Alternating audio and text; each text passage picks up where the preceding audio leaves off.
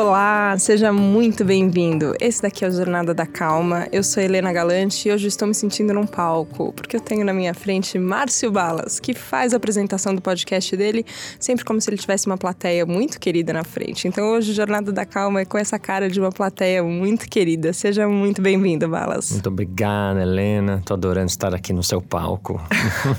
Meu palco é ótimo, mas não, não é não, é nosso. É nosso, nosso, nosso é compartilhado. É compartilhado. palco. É, bom, vamos falar um pouquinho de você. Quem acompanha a gente aqui na Vejinha, Natal Felicidade, no Jornada da Calma, sabe que eu sempre falo da coluna da última página da Vejinha, que a gente entrevista, as pessoas escrevem, é, ou a gente, enfim, transforma uma conversa num texto sobre felicidade. E você recentemente fez aqui na Vejinha um Natal Felicidade muito bonito sobre o olhar do sim. E eu vou contar para os nossos ouvintes agora que foi de uma conversa que rendeu muitas, muitas horas sobre esse tema. E quando eu te convidei para participar, você falou: olha, para a gente falar de felicidade, a gente vai ter que falar do Bagagem, do Uhum. espetáculo que estava em cartaz aqui em São Paulo. E eu fui assistir, eu acho que talvez a gente pudesse começar um pouco por isso, assim. é, Como é entender essas bagagens que a gente carrega, né? Essas coisas todas, uma...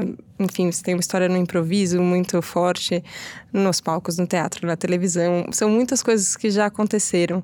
Tem uma hora que fica, parece que coisa demais, fica meio pesado. Sim, eu mesmo quando fui fazer há uns, uns três anos atrás, eu fui, eu peguei uma amiga que é a Tânia Mujica e falei, Tânia, pelo amor de Deus, eu tô com muitos projetos, eu não tô conseguindo dar conta. Ela falou, muitos quantos? Eu falei, não sei, seis, sete, não sei. Ela falou, ah, vamos fazer um encontro para te ajudar. E a gente foi, a gente colocou na lousa, eu tinha 19 projetos. Eu achava que tinha Pouquinha sete, mas eram 19. e não, faz, faz, é, faz quatro anos isso. E aí eu mesmo fiquei assim, nossa, quanta coisa. Ela falou, Márcio, não tem problema, você só precisa escolher. E aí, dentre as escolhas, a gente pensou um monte de coisas, né? Assim, qual seria uma coisa que. Que coisas te dão prazer, que coisas te dão dinheiro, que coisas te dão é, felicidade, que coisas te, quanta energia você tem e tal, tal. E uma das coisas que quase sumiu da minha escolha foi o bagagem, que era o meu projeto novo, de fazer um solo de, de novo. Por quê? Porque, assim, comercialmente teatro é muito ruim no Brasil, a energia para levantar uma peça é muito grande e o amor é gigante, mas assim, eu tinha 19 projetos. Então, quando ela, assim, racionalmente falou: olha, esse aqui, por enquanto, parece que eu falei, não, eu quero fazer, eu quero fazer. E acabou que eu me movi para fazer esse processo do espetáculo, que durou basicamente dois anos, assim, para até ele ficar pronto. E nele eu acabei misturando o que eu fiz ah, a minha carreira toda, porque eu comecei como palhaço, depois virei improvisador, então comecei a pesquisar improviso, depois sempre gostei muito do teatro, e depois de fazer espetáculo com muitas pessoas, eu aceitei esse desafio de fazer uma coisa sozinho, um solo, que eu nunca tinha feito, que foi totalmente novo. Em 20 anos de carreira foi, acho que a coisa mais difícil que eu fiz, assim, então foi muito legal. Como é que é? Você falou, demanda muita energia. E a gente fala isso, e eu tenho uma sensação que, que, ok, que os projetos dependem de energia. Só que energia não é o quanto de músculo que a gente colocou na coisa, só tem, tem uma coisa de, de atenção, de, de carinho que você coloca. E no palco você fica vendo, é, eu tenho essa impressão de artista, que vocês ficam doando energia, na verdade, para a plateia inteira. Mas é muito, é, é um nível de energia muito grande, assim. É, co- como é que é isso de buscar energia e de entregar energia? Então, eu acho que assim, com o tempo você vai aprendendo que você não tem que doar energia, você tem que trocar energia. Opa! É, é uma troca de energia. Inclusive, me faz lembrar, quando eu comecei a trabalhar no, no hospital, que eu comecei a trabalhar nos Doutores da Alegria, que foi meu primeiro trabalho formal de palhaço, assim. Formal, assim, que o Doutores é um projeto remunerado, profissional, que você recebe, né? Então, foi meu primeiro, primeiro trabalho no Brasil, né? Eu, come- eu comecei o trabalho no hospital, que era o sonho da minha vida, era fazer isso. E aí, eu tava muito feliz, muito feliz. E as primeiras semanas todas, eu fazia o trabalho no hospital, quando eu chegava em casa, eu dormia. Eram, assim, quatro da tarde, cinco da tarde, assim, era de dia. Eu capotava de um jeito, só ia acordar às nove da noite, zureta, assim. E aí, com o tempo, eu entendi que, assim, quando você no começo, que você ainda não sabe manejar, né? você quer dar, dar, fazer, fazer, fazer, fazer. Com o tempo, você vai aprendendo que isso é uma troca, assim. Eu entrego pra você, você devolve pra mim, eu entrego pra você, você devolve pra mim, e assim sucessivamente você vai fazendo algo acontecer junto, co-criando com seu parceiro, com a criança, com o outro. Então, é uma troca, né, no fim. Então, é, é, é, um aprendizado também, com o tempo que você aprende. No começo do espetáculo, a mesma coisa. Eu saía cansadíssimo. Hoje, o espetáculo é bem mais leve para fazer, porque tem esse manejo da energia que você vai aprendendo a fazer. E, e, e no trabalho do, do, do, hospital, tem uma coisa que acho que é bem. É, as pessoas falam, mas o que, que você faz quando você entra no quarto do hospital? Quando você entra no quarto, a criança lá, o que, que você faz? E eu falo que assim, a primeira coisa que você faz é olhar, escutar com os olhos. Você não faz nada. Por quê? Porque você tem que ver como ecoou aquela sua simples entrada no quarto. Então, eu abri a porta, eu olho. E aí, dependendo do que a criança me mandar, aí eu vou reagir a isso e aí vou ver o que, que ela reage. E assim é um jogo que acontece. E esse jogo ele é muito sucinto, muito sutil, muito, muito. Então, por exemplo, se eu entro no quarto e a criança, ei, palhaço, beleza? Ele uhum. quer dizer, ele tá, uau, tá curtindo. Então, quer dizer, sinal verde, eu falo. Ou se eu entro no quarto, a criança fala, hum, um palhaço? Opa, já é um sinal amarelo. E se eu entro no quarto, a criança faz e meio começa a chorar, opa, passo para trás, quer dizer, uhum. que eu vi e aí a partir de, qual reação ela deu, eu vou dar uma proposta para ela. Ela vai devolver para mim assim, segundo a segundo, instante a instante. Aí vai indo. Não, isso, isso é muito curioso, porque o tempo inteiro a gente está encontrando pessoas, né? Agora que a gente está subindo, o estúdio aqui de gravação na Abril fica no sétimo andar. A redação da Vejinha fica no quinto, a gente se encontrou ali no elevador. E parece cena de filme, assim, né? Abre o elevador, você não sabe quem vai estar dentro, e você entra e você encontra com as pessoas. É, e eu tenho a impressão que a gente vive muito num olhar viciado que ah, eu, eu, te encontrei a última vez e a gente conversou, e aí fica aquela memória, fica aquela pessoa, fica aquele Márcio na cabeça, uhum. e parece que eu não olho para o que está acontecendo agora. E agora aqui, a hora que a gente senta para gravar o podcast, é o momento que é, é, a hora que eu falo, ok, não, peraí, agora tem que olhar, não tem, uhum. outro, não tem outro jeito. E, e, é muito gostoso quando você fica olhando e, e, só vendo, assim, ó, como é que a pessoa tá, o que, que você tá reagindo, como é que, como é que você chega, o que, que, o que, que a pessoa tá te mandando. Só que às vezes eu fico pensando assim, ah, até agora eu não estava pensando nisso, não estava prestando atenção nisso. E uhum. tem. E você fala isso sobre sobre ser palhaço o dia inteiro, ser palhaço na vida, ser palhaço o tempo inteiro. Uhum. E na, na, coluna você fala também sobre uma espécie de meditação ali, a hora que você uhum. vai colocar o nariz e, e, que você começa a olhar tudo isso. Como é que é hoje essa esse cotidiano que não é, não é na hora do profissional ali, a hora que você está de fato vestido, todo, é, todo caracterizado, ou em cena, no palco, fazendo um improviso, mas é, é no dia a dia. Como é que é esse, essa mistura hoje? Uhum. É, eu acabei tentando trazer alguns aprendizados que eu tive do palhaço, do palco para a vida, né? É, um deles é a própria meditação, que eu, uma vez uma uma amiga foi assistir, ela é instrutora de meditação e, e eu estava muito interessado em meditação. E mas eu ainda estava começando, ainda era difícil, ainda sou, hoje ainda medito todos os dias 20 minutos, até hoje ainda é muito difícil. Não é que é fácil. e aí ela, ela foi assistir o, o, espetáculo de improviso, quando acabou, ela falou muito empolgada, falou: "Balas, é isso, vocês vocês meditam em cena. Porque vocês estão lá no momento presente, no aqui e agora, reagindo ao que acontece, totalmente conectados. Vocês todos vocês olham um pro outro no olho. É isso. E eu, ah, é? Que legal. Não sabia que fazia isso aí já. né? Assim, no sentido, assim, de, desses princípios, né? Então, eu entendi que cada vez mais, quando, quando eu fiz meu TED também, foi uma busca, assim, de entender, porque eu sofri muito para fazer o TED. Porque, ai, o que, que eu tenho para falar? 15 minutos de mais importante desses 20 anos de carreira. Começou a virar um inferno. Você fala, nossa, eu só queria fazer Vou recusar o TED. o convite é, agora. Eu, não quero recusar. mais. E quando foi, eu tentei recusar e o nome já estava divulgado. Aí eu falei, eu, eu queria só ter feito o TED, na verdade eu não queria fazer, eu queria assim falar, ah, eu fiz um TED, mas assim... No passado eu fiz, é, eu nem tava lá, mas eu fiz. Meu sonho era o dia seguinte do TED durante meses, assim. E aí quando eu fui mergulhar, assim, pedir ajuda também, não fui sozinho, chamei uns amigos, o Rodrigo Geribello que trabalha comigo, o Ari João também, que, gente, pra, fiz uma equipe, um timinho para chegar nessa essência, tentar chegar nessa essência do que eu trabalho. E aí que eu cheguei nesse que eu chamei de olhar do sim, né? Olhar do sim. Então o que, que é o olhar do sim? O olhar do sim, assim, eu primeiro digo sim para mim. Eu aceitar como eu sou, como eu estou. Então, antes de entrar em cena, o que, que eu faço? Eu fecho os olhos, entro em contato comigo, é meditação. Eu percebo meu corpo, percebo minha respiração e tal. Aí, uma vez que eu estou pronto, eu abro os olhos e entro em contato, digo sim para o momento presente, para que agora. Vejo tudo, os detalhes, o arzinho, a coisa que está na minha frente, olho pro, pro microfone aqui, por exemplo, como se fosse a primeira vez, olho os detalhes, olho para Depois eu digo sim para o outro. Então, quem é o outro? Olhar no olho mesmo, para valer de verdade, entender como é que tá esse outro, né? Então, no meu caso, se eu tô em cena, como é que tá a plateia, tá reagindo, tá gostando, não tá, tá rindo, não tá? E por último, eu digo sim pro jogo, né? Que é o é o jogar, é o brincar. Aí acho que entra muito o meu trabalho, né? Assim, é, é onde sai da meditação sem sentido e vai pro jogo mesmo. É o jogar, é o brincar, é você estar com outro criando, co-criando, fazendo uma coisa junto lá, fazendo uma cena junto, fazendo uma interação junto ali na hora.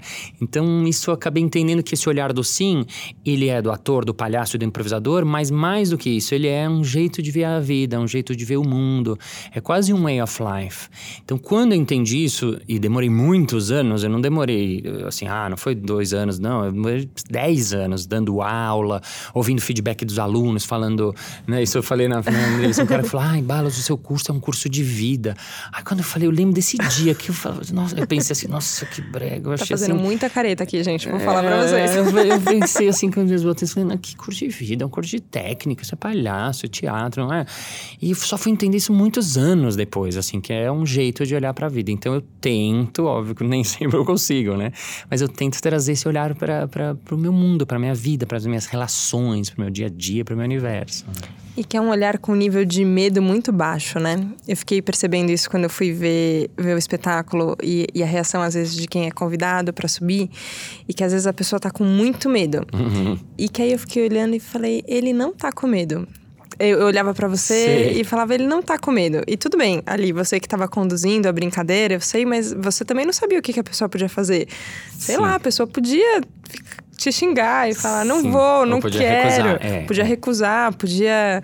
Ou podia subir, fazer qualquer coisa que aí ia, ia dar ruim e agora ia estragar.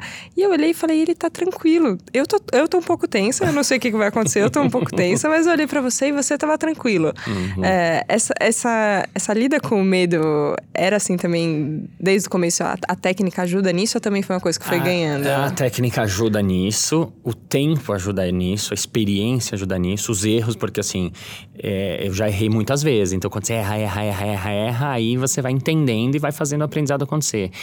E um, tem uma coisa para te dizer também, que assim, não acredite que eu estava com, sem medo nenhum, né? Chegou assim, é, tem uma aparência visão, um okay. pouco lá dentro. Esse, por exemplo, é o momento que eu, quando eu chamo alguém do da, da plateia para vir comigo e subir para jogar mesmo, é um momento que eu fico nervoso. Ok. É, mas é um medo controlado, sim, é verdade. E eu primeiro não posso mostrar ou demonstrar, preciso estar tá confiando, eu vou com medo e confiança. Tipo, aquela coisa, vai, mas. Vai, ai, tô com medo, ok, vai, vai com medo. Não é tirar o medo. Quando as pessoas vêm fazer meu curso, né, de improviso de palhaço, muitas pessoas vêm porque tem medo de falar em público, medo de dar aula, medo de dar palestra. E, e vai, você, eu vejo você dando palestra você tranquilo. Não, eu não tô tranquilo. É que eu aprendi a controlar e a, e a ir junto com ele. Eu dou as mãos para ele e falo, vamos embora. E salto, né, o improviso a gente fala que é um salto no abismo. Você salta com tudo. O que vai dar, ninguém sabe. Você pode, uau, voar, abrir um paraquedas, seu asa delta, mas você pode espatifar e espatifa muitas vezes. E aí, quando espatifa, você dá aquela limpadinha na, na, na sujeira, levanta, né, e segue de novo para o próximo salto. Então, assim, tem um, um, uma, um medo, mas ele é um medo uh, controlado, digamos assim. E eu tenho que fazer com que a pessoa entre e esteja junto comigo. Até outro dia alguém perguntou, mas o que, que você fala pra pessoa, né? Uhum. É, acho que você até que perguntou, o que, que fala pra pessoa? Eu falo assim, bem baixinho só. É, fala, fa, fala o mais alto que você puder, porque ela fala em cena, ela interage comigo. E confie em mim. Não se preocupe, confia em mim e a gente vai brincar juntos. Então, assim, é um jeito da pessoa, assim, tentar fazer com que ela em pouco tempo confie em mim. E aí, é isso que é técnica. Aí você olha no olho, aí você trata ela com cuidado, com gentileza, você leva ela para o palco, você pega os objetos dela com, com atenção e cuidado, com carinho. O público, sem saber, ele vê isso. Nossa, ele está sendo cuidadoso. Eu levo, eu subo, eu desço para pegar a pessoa lá de baixo. Eu entendi que isso, além de uma gentileza, ah, se é uma senhora, é óbvio, mas assim, mesmo uma pessoa assim, eu estou trazendo ele para minha casa. Então, eu quero que ele seja muito bem recebido, então eu vou até lá, eu dou a mão para ele, eu, eu, eu, eu toco nele, sempre tem a coisa do toque, eu ponho a mão no ombro, eu, eu sorrio, eu olho no olho, então a pessoa acaba confiando e boa parte das vezes, a maioria, cada vez mais dá certo. Isso quando, enfim, tem, tem uma parte grande hoje do seu trabalho que é em empresa ou é palestra, enfim, mercado corporativo. E é um público diferente, né? Da pessoa que comprou o ingresso para ir assistir um espetáculo ou, ou tá afim de um jogo, tá afim de uma brincadeira e entra. Às vezes ela tá ali no, no ambiente dela e alguém, alguém ali, o do RH ou do, uhum. da chefia falou: tive uma ideia. vamos Agora vamos, vamos, fazer isso. No, no fim acaba sendo parecido também ou não? É parecido mas isso que você falou é bem verdade, porque e acontece exatamente isso. Às vezes o cara da RH ou alguém diz, ai, palestra é incrível, nossa, eu vi uma palestra dele. E aí acaba convencendo. Ou mesmo um diretor, teve um diretor que ouviu o Balascast, meu podcast, e me levou pra empresa. E eu falei, uau, que legal. Só que assim, era uma galera de TI, mais velha, que assim, ninguém me conhecia. Porque tem lugares que eu vou que é mais fácil, porque, pô, o cara me viu na TV, o cara me viu na internet, o cara conhece meu trabalho. Já é mais fácil. Sim. Quem gosta de você já tem um pré, né? Ele, né? Então, lá, assim, ninguém me conhecia. Então, tem uma dificuldade maior quando eu entro no universo corporativo. Tem alguns medos, assim, por exemplo, um deles é que as pessoas uh, têm medo do improviso, muitas vezes. Por quê? Porque improviso muitas vezes está associado a fazer de qualquer jeito, tipo gambiarra, fazer um, um negócio qualquer. Então, muitas vezes o cara fala: não, mas aqui a gente tem planejamento, não sei se dá para fazer a sua, planeta, a sua palestra, porque aqui a gente tem que ter planejamento, não dá para sair improvisando aí. Então, aí que eu tenho que explicar, né, no processo uhum. da venda, né, assim, que não, não é assim, improviso não é fazer qualquer coisa, muito pelo contrário, para a gente improvisar, a gente precisa saber muito do assunto sobre o qual a gente está improvisando. Improvisar é uma técnica, eu vou ensinar para as pessoas, para elas entenderem como elas podem improvisar e criar melhor no dia delas. Então, é, é, como ser mais criativo no seu dia, né? Também eu acabei entendendo, não, não fui eu que fui buscar a palestra nas empresas, eu acabei Sim. sendo buscado, porque os caras vinham. Eu tive um aluno, foi o Conrado Schlossauer, ele tinha, ele dava treinamento em empresa. E quando ele viu, ele falou: Nossa, o que você faz é criatividade na veia. Puta, você tem que dar aula de criatividade. Eu, aula de criatividade? No começo eu dava aula de improviso de palhaço, não tinha esse assunto. E ainda há 15 anos atrás, a criatividade nem era um assunto muito Não, da moda. Desse jeito, assim. E aí ele falou, putz, e aí ele começou, ele falou, você topa dar aula em empresa? Eu falei, topo. E aí ele começou a me chamar para fazer workshops e as pessoas gostavam muito e depois começaram a me chamar para fazer, ah, não, agora a gente tem 100 pessoas. Eu fazia 100? Nossa, preciso de uma sala gigante.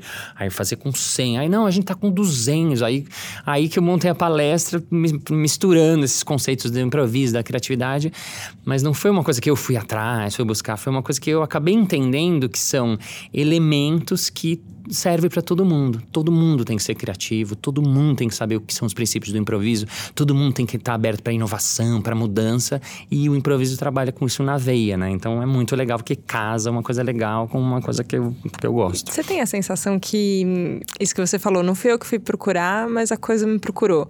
Que na sua vida muitas vezes foi esse caminho inverso, assim, eu, eu tenho começo de ano, né? Agora a gente tá e as pessoas muitas vezes perguntam: quais são os seus planos? Sim. O que, que você vai fazer? Qual é a sua meta? RH adora isso, né? Como é que uhum. você vai se ver daqui cinco anos e tal? E eu entendo que tem um valor você ter, ter um caminho, ou ter uma direção, ou ter para onde você quer ir. Mas muitas vezes eu penso e falo, gente, eu não sei. Isso daqui que tá acontecendo aqui agora, o Jornada da Calma, não estava nos meus planos de cinco anos atrás. Eu nunca imaginaria que isso iria acontecer. Uhum. E as coisas foram caminhando, e quando eu vi, estava aqui, era isso que tinha que fazer e é isso que eu amo fazer, então é isso que está sendo feito. Você tem essa sensação que ou foi um caminho mais, mais planejado, você Não, sente? imagina. Eu, eu, eu, quando eu tinha 27 anos, eu trabalhava na papelaria do meu pai, né? Que meu pai morreu quando eu tinha 17, fiquei esses 10 anos, dos 17 aos 27, eu trabalhava numa papelaria com camisa social, no centrão de São Paulo, eu tinha três funcionários, eu tirava xerox, eu era uma pessoa totalmente diferente do que eu sou hoje, assim, era absolutamente inimaginável. Então, eu sou a última pessoa que pode achar que dá para fazer algum plano, né? É claro que eu acho, eu entendo que a gente tem que ter uma intenção, né? Um, uma, uma, vontade, uma, uma leitura de você mesmo, do que, que você quer, quais são suas vontades, seus anseios, seus desejos, porque você vai apontando para um lugar, né? Mas eu acredito muito que as coisas vão acontecendo e que você tem que estar aberto. Isso eu aprendi também, essa abertura, né? Esse estar no momento presente, muitas vezes ele traz uma abertura para você ver qual é o caminho mais tem melhor ou pior, mas assim, com um caminho que aqui tem algo legal. Puxa, essa pessoa, puxa, intuitivamente, achei legal essa pessoa. Putz, eu vou atrás dela para fazer mais coisas junto com ela. Puxa, sei. Então, é, é, essa abertura, né, essa disponibilidade, isso também tem muito a ver com o trabalho do, do, do, do palhaço e do improvisador. Ele está aberto, livre e disponível. Quanto mais ele está, é, é, empírico isso, eu aprendi, eu vi na prática. As coisas acontecem, coisas assim incríveis acontecem. Então, é um exemplo bobo, assim, que eu estava contando do Jogando no Quintal, que foi o meu primeiro espetáculo, né, de palhaço improviso. Foi o primeiro espetáculo de improviso no Brasil, né? O Grande Jogando. sucesso. É, foi super legal, foi um grupo muito incrível. E eu lembro de uma cena, outro dia alguém tá falando, ah, você lembra de alguma cena que te marcou? Eu lembro de uma cena que a gente estava fazendo, era no quintal da casa do, do César, né, meu, meu, meu co-criador, junto comigo do Jogando. E a gente estava fazendo uma cena de perseguição de polícia e ladrão. E no meio da cena surge um helicóptero, e era quintal, assim, em cima. E helicóptero da polícia, daqueles que estavam mandando farol. E a gente, assim, e eu lembro que em um segundo, a gente, aí que é essa abertura, e aí quanto mais você tá no momento presente, a gente eu saquei que t... eu vi o helicóptero. Nossa, eles estão lá em cima. E por um acaso do acaso, o helicóptero meio deu uma aproximada. Parecia que a gente. Então era de filme, assim, era uma cena assim. Eu nunca vou conseguir fazer isso na vida, porque era ao ar livre. E o helicóptero começou a jogar aquele faro, aquele. Como se estivesse na. Ele estava perseguindo, fuja, não sei o quê. E as pessoas começavam, meu, aquele helicóptero, o que, que foi aquilo? Então, com o tempo, você vai vendo que assim mais coincidências acontecem, mais coisas incríveis acontecem. Então, é, eu já não acho mais que é coincidência. Acabei aprendendo que é uma, uma abertura de conexões que acabam acontecendo que são meio inexplicáveis. Nossa, é muito inexplicável. Como uma produção de uma peça de teatro conseguiria contratar um helicóptero agora então, imagina. para participar sincronizadamente Exata, do momento. Exatamente. Isso acontece muito também. Ou em cena, alguém, uh, uh, quando acaba o espetáculo, nossa, aquilo que você falou, aquela ideia da, da, da, mãe que vinha buscar o cara depois, era exatamente o que ia fazer. Então, acaba rolando umas telepatias, uma coisa que um professor meu chamava de mind of the group, né? Que vai acontecendo, que é uma mente do grupo. Então, quando, quando o grupo todo está conectado, conectado a isso. Então, por isso que acabei entendendo o que, que tem a ver eu trabalhar com uma equipe de marketing, uma equipe de vendas numa empresa. Porque quando uma equipe está toda conectada, acaba todo mundo está nesse mesmo mind of the group, está todo mundo nessa mesma intenção, as coisas fluem melhor, as coisas acontecem melhor. E aí os objetivos, sejam os objetivos artísticos, que é o nosso de co-criar uma cena, ou de vender mais, ou de entregar mais, ou de atender melhor um cliente, ele acaba acontecendo porque o time, o grupo, a, a, né, o, a, o, pessoal está realmente conectado num nível maior do que esse nível nosso cotidiano. Agora eu tenho, hum, enfim, as pessoas mandam mensagens por conta do, do Jornada da Calma e e muitas vezes elas falam de mudanças que elas sentiram, de coisas que elas sentiram, e ao mesmo tempo expressam às vezes uma insatisfação, assim, ah, mas no meu trabalho as pessoas não estão pensando assim, mas o meu chefe, ele não é assim, mas o meu par, ele, ele não é desse jeito. E aí parece que parece que aí não forma o grupo, entendeu? Porque aí tem uhum. eu que estou tentando aqui de um jeito e, te, e, e eu estou querendo mudar, ou eu estou querendo ser mais criativo, fazer de um jeito diferente, mas ah, o meu ambiente ele é ele é fechado, as coisas são complicadas. E, e às vezes eu fico pensando, como é que dá para fazer, né? Porque é, é lindo quando acontece assim, jogando no quintal foi o sucesso que foi, porque Sim. tinha um grupo muito na mesma energia, Sim. todo mundo querendo. Mas aí vai dizer que, ah, então não dá pra. Onde eu tô agora não dá, é, porque. É, é, um, é, um, é um. Essa pergunta é uma pergunta problema. É, é, é. Sempre que eu. O, o, os cursos que eu tenho feito hoje, que são de introdução, eles são um sabadão inteira, das 10 da manhã às 7 da noite. Uma introdução ao improviso, introdução ao palhaço. E eu acabo fazendo o grupo entrar nessa conexão quando acaba e a gente faz uma roda tal, os depoimentos sempre são muito lindos. Foi um dia Sim. que eu ouvi um, é, um, curso de vida e tal. E as pessoas sempre falam coisas incríveis. Uma das coisas que as pessoas sempre falam é: Nossa, essa turma é maravilhosa, que sorte, tal, tal. E eu sempre ouço isso e eu sempre, dentro de mim, falo: Nas todas as turmas, sempre alguém fala. E não é que essa turma é maravilhosa, é que a, é que a gente, aí eu, aí eu usei a técnica, a gente, através da técnica e desses exercícios, fez com que aqui criasse uma turma maravilhosa. Eu dou aula há 15 anos, não, não teve uma turma que não foi maravilhosa, assim, nesse sentido. E a outra coisa que sempre alguém fala no final é isso: puxa, mas eu vou voltar pro meu trabalho agora. Só que assim, o meu ambiente não é do sim. Meu ambiente é o contrário, meu ambiente é do não. As pessoas estão tá cada um. Como é que eu faço? E eu falo, ai meu Deus, não sei. Eu acho que a busca é essa, de você fazer a sua partezinha. Eu vou fazer a minha parte, eu vou fazer o possível. É claro que quanto mais a gente conseguir encontrar pessoas, isso eu aprendi alguns anos. No meu trabalho, eu, comecei a tentar, eu, eu, quero só trabalhar com pessoas que estejam nessa mesma vibe, nesse mesmo olhar, nessa mesma pegada. Mas às vezes você está dentro de um corporativo que não é assim. Então, assim, como é que você pode transformar isso aos poucos, eu falo, né? Como é que você pode levar esse olhar do sim para o seu trabalho, para o seu chefe, para sua relação, para o seu dia a dia. Porque não é só no trabalho, às vezes é em casa, às vezes é com o marido, às vezes é com. até com filho, né? Um, um professor outro dia, um cara me escreveu, do, ele ouviu o podcast ele falou: Balas, nossa, a maneira de contar histórias para o meu filho mudou, porque antes eu só contava as histórias do livro e tal. E quando eu vi que eu podia improvisar e podia criar umas histórias, o momento de contar histórias para o meu filho é incrível. Hoje eu invento histórias. Eu falo, nossa, que legal que é simples, mas assim, ele nunca tinha se dado, então ele abriu essa caixinha e fez isso acontecer. Então a pessoa vai tentar levar isso e eu acho que o outro sente, o outro acaba sentindo quando a pessoa tá né, né nessa vibe, então aí a, a, comunicação melhora, a relação vai melhorando. Então, mas começa a partir da gente, né? Como sempre, tem que começar a partir da gente. Não tem jeito, né? Eu, eu penso isso, que às vezes a gente precisa de parceiros, né? Gente que tá pensando. É não só pensando parecido, mas gente que tá querendo a mesma coisa é importante, né? Sim. A gente tá, tá indo pro, pro mesmo lugar, mas a gente não, dá, não tem como tirar a sua energia também de onde você tá, né? Você fala, bom, se você. E às vezes é isso. Ah, é, no, é com o filho na hora de ler uma história ou criar uma história na hora de dormir, ou é no trabalho no jeito de, ah, vou responder sempre desse jeito ou eu respondo de outro jeito. Isso. E eu percebo muito que tem um. Quando as pessoas mandam mensagens assim, normalmente tem uma sensação às vezes de uma injustiça Sim. ou uma raiva que tem tem uma sensação pesada ali junto. Sim. E eu sempre acho que isso que você falou de quando a pessoa sobe no palco, que você faz questão de buscar, de, de tratar com gentileza, de demonstrar que ela é importante e que é com carinho. Às vezes eu penso isso, como é que eu vou contar para essa pessoa que tá com raiva do chefe dela? Eu tô vendo que ela tá contando aqui, ela não tá sentindo coisas boas em relação a essa pessoa. OK, tô entendendo. Mas se ela mudar o jeito que ela trata essa pessoa, talvez porque é isso do jogo, né? Você não, você não joga sozinho. Exato. A outra pessoa reage como você faz também. Exato. É bem isso. Eu acho que esse é o, é o caminho. E concordo com você total. Às vezes a pessoa tá nessa. E às vezes tem motivo até, mas assim, se ela tá nessa. Isso, a gente chama o sim. O, o, o contrário do sim é o, é o, não. O que, que é o não? O não é aquela pessoa que, que você dá uma ideia. E se a gente fizer essa coisa? Ah, não, acho que isso não vai dar certo. E se a gente tentasse aqui fazer. Ah, não, acho que não vai rolar. Ah, não, nem leva isso pro chefe. Ah, não isso aqui na empresa não rola. Eu falo, calma. A perspectiva do sim, ela é de abrir, de criar, de, de compartilhar. De... O não, ele trava, ele fecha o processo. E as pessoas muitas vezes tendem uh, a ser mais não por segurança, por medo, por não querer o novo. Então, às vezes é numa bobagem. Às vezes, ah, como eu pratico criatividade? Às vezes é numa bobagem. Quantas vezes te chamaram para ir num lugar que você não come a comida e você fala, ah, não.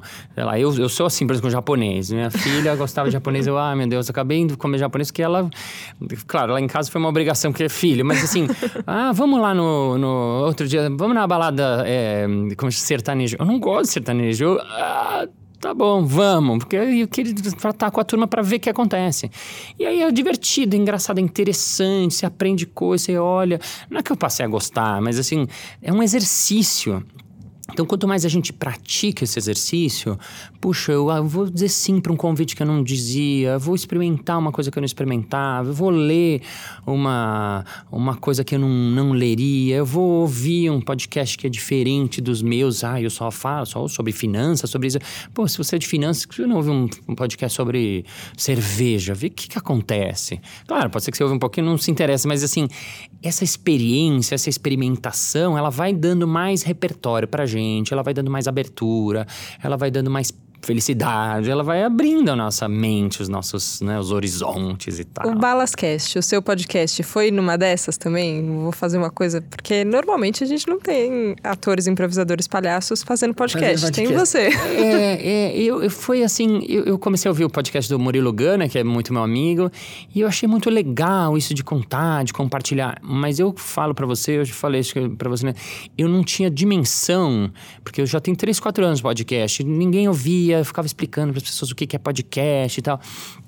Hoje é, eu vejo como é muito legal, é muito bacana quando eu vejo que as pessoas se afetam por isso, que elas, né, eu, eu um, fiz um episódio de um, de um, eu recebi uma mensagem de um carteiro que trabalhava em Uberlândia, no interior de não sei aonde, longe pra caramba, que me falou, Balas, eu preciso te contar um negócio, eu sou carteiro e tal, e eu sou muito emotivo.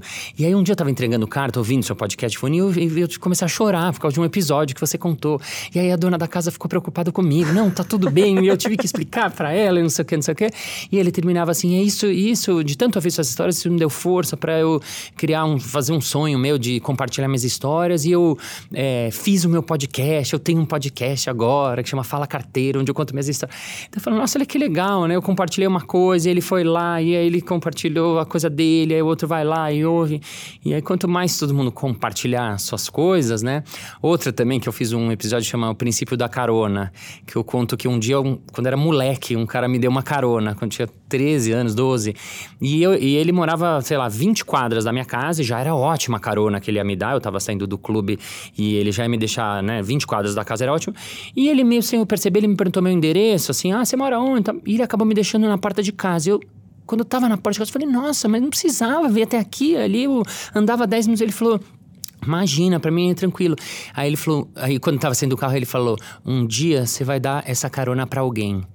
E aí eu falei, nossa, aquilo ficou anos na minha cabeça. Anos depois, eu frequentava esse mesmo clube hebraica.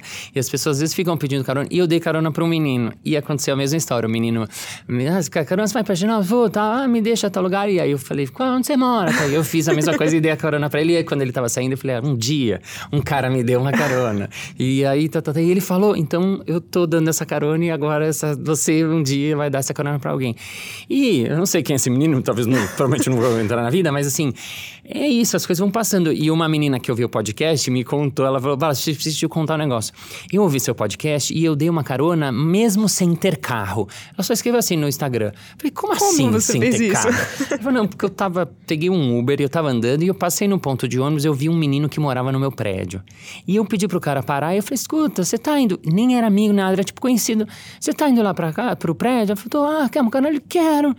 E aí ela falou: o cara do Uber deve ter me achado a pessoa mais estranha do mundo. o cara, o moleque adorou e eu dei uma carona. Então, eu acredito que é assim, né? De carona em carona a gente vai é, mudando o mundo e mudando a vida, né? Ah, nossa, que história linda. Esse episódio eu não tinha ouvido. Eu vi vários episódios do Balascast, mas esse princípio da carona eu acho que é isso. E a gente vai dando carona, enfim, simbólica, metafórica, de muitos jeitos também, né? Não é só. A gente acaba dando uma ajudinha, Exato. dá uma mãozinha e quantas. Nossa, quantas mãozinhas nos ajudaram no nosso caminho, né? Não dá nem para falar, assim, a hora que você pensa, ah, chegou até aqui porque você traçou um plano. Você fala, nossa, no meu plano não tinham todas essas, todas essas caronas que, que eu fui recebendo, as pessoas que foram me ajudando.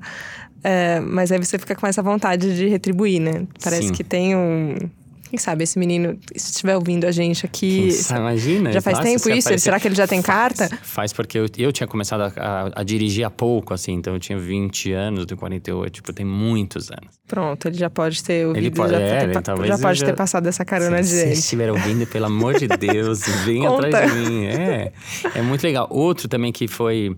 É, é, nem foi do, do, do, do, podcast, ele foi do, do, do hospital. Um menino que estava no, no hospital, que eu eu, publiquei uma foto das antigas, uma foto que eu tinha, e o menino se reconheceu na foto. E ele era criança, estava no hospital do câncer ainda, estava uma doença grave, né, na época dele, né?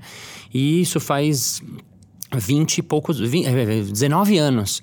E ele me contatou, ele falou: Olha, preciso te agradecer porque eu lembro das visitas de vocês e não sei o quê. E depois minha mãe foi pro hospital e eu brincava com ela e eu tive que fazer a mesma coisa e não sei o que lá. E aí eu, chamei, eu convidei ele pro meu espetáculo, que a gente faz as quartas lá no Noite de Improviso. Ele veio assistir, a gente tirou foto, ficou emocionado. Foi muito lindo, foi lindo de ver. Para mim também foi muito emocionante, porque né, o Hospital do Câncer é um hospital que às vezes né, você não sai, né? Assim, então, de ver o menino lá, né? E me contar essas histórias. E aí você fala, nossa, eu. Às vezes a gente não tem ideia, né, do, do quanto a gente. E isso vale para tudo e para todos. O que você falou, você pegou na mosca mesmo. A, a carona, assim, é, é, é, uma metáfora do é o princípio, assim, não é a carona. Não é. É um, é um ajudar qualquer coisa, é ajudar o cara a carregar uns pacotes, é ajudar alguém lá que não consegue levantar, é a senhorinha. É uma coisa meio que a gente às vezes na cidade grande não, não, não né, se perde nessa loucura. Acho que antigamente talvez era mais. Mas eu acho que é um dos é uma das coisas que eu acredito e, enfim, se todo mundo fosse assim, né? Então vamos todo mundo ser assim para todo mundo. Aí vira um, um, mundo inteiro dizendo sim, não falta nada, né? Exatamente. Um, uma entrevistada, a Cíntia, recente agora no, no podcast, ela me agradeceu depois do episódio falando que abundante, como as coisas são abundantes e harmônicas, obrigada. E eu falei, nossa, essa hora que você fica pensando isso, assim, ó, que tem, tem todo mundo para ajudar e todo mundo para ser ajudado e, e e no final tá tudo junto, você começa a achar que, tá, que não tá faltando nada mesmo, né? Sim. Fica abundante, achei uma boa palavra. Sim, lindo, nossa, adorei. E aproveitar pra dizer que eu ouvi vários episódios ah. de Natal, adorei, adorei. Quero matar todos, assim, eu quero ficar. Eu me lembrei até que um dia uma, uma diretora tava, tava me dirigindo, a Tishi Viana, e ela falou: Márcio, você tá muito. Porque eu sou. Tem, tem, tem gente que é mais tranquila, tem gente que é mais. eu sou mais agitado. Aí ela falou assim: você tem que fazer as coisas com calma. Ela falou: calma é com a alma. Estar inteiro em cena é você. Uau, que incrível. Então, né, a jornada da calma é isso, né? Como é que a gente vai estar com a alma no palco, na vida, na, na carona, na sacola, no supermercado, na, na praia, na casinha de sapê. que lindo. Ai, tô muito feliz, muito feliz de, enfim, da gente ter se encontrado. É, curiosamente, na verdade, ali no meio do caminho, ter conseguido é, entregar uma coluna Natal Felicidade tão bonita e esse episódio que abriu tantas janelinhas assim na cabeça de pensar, nossa, e são mudanças simples, não são é, eu acho que a gente a gente estava até comentando antes, né? Que a gente está falando de calma, está falando de alma, está falando de felicidade. A gente não está falando de receita de bolo simples, uhum. assim, né? Não é uhum. assunto que você fala, ó, oh, em 15 minutos a gente resolve, é Sim. é rapidão. É, tem até ouvinte que fala, ele, né? Pouco tempo, precisa de mais é, tempo mais no Jornada da Calma, que senão não dá. É, mas a gente não está falando de coisas assim que são tão ah, mensuráveis, né? O, o que dê para ser tão preto no branco, assim. É, só que tem um. Ah, tem uma mágica que acontece na hora que você se abre para falar disso e para ouvir isso. E, e, eu acho que você faz isso lindamente, tanto no podcast quanto no palco, em cena. Quero ver livros ainda. É um coach de meditação também, ele, viu? Ficar puxando no, no pé, que a gente tem que se lembrar de meditar. Então, queria só agradecer muito, muito, muito a sua presença aqui. Obrigada. Obrigado, obrigado, obrigado, obrigado. Você está ouvindo. Obrigado. Eu, eu fiquei feliz também de vir, porque eu vi, quando eu vi o, Sa, o Sati gente, uhum. Ela tava meio falei, nossa, só tem gente muito legal. O que, que eu vou falar lá de calma? Falou muita coisa, né, gente? Falou muito muita coisa. Obrigada, obrigada mesmo. Obrigada a você que acompanhou a gente aqui, pegou carona nesse papo todo, que foi para muitos caminhos, né? A gente deu uma volta aqui grande, mas ok, o rumo tá definido. A gente vai com calma e chega lá, eu tenho certeza. Obrigada. Obrigada pela sua companhia e a gente se vê na próxima segunda, tá bom? Um beijo. Tchau, tchau. Bye, bye.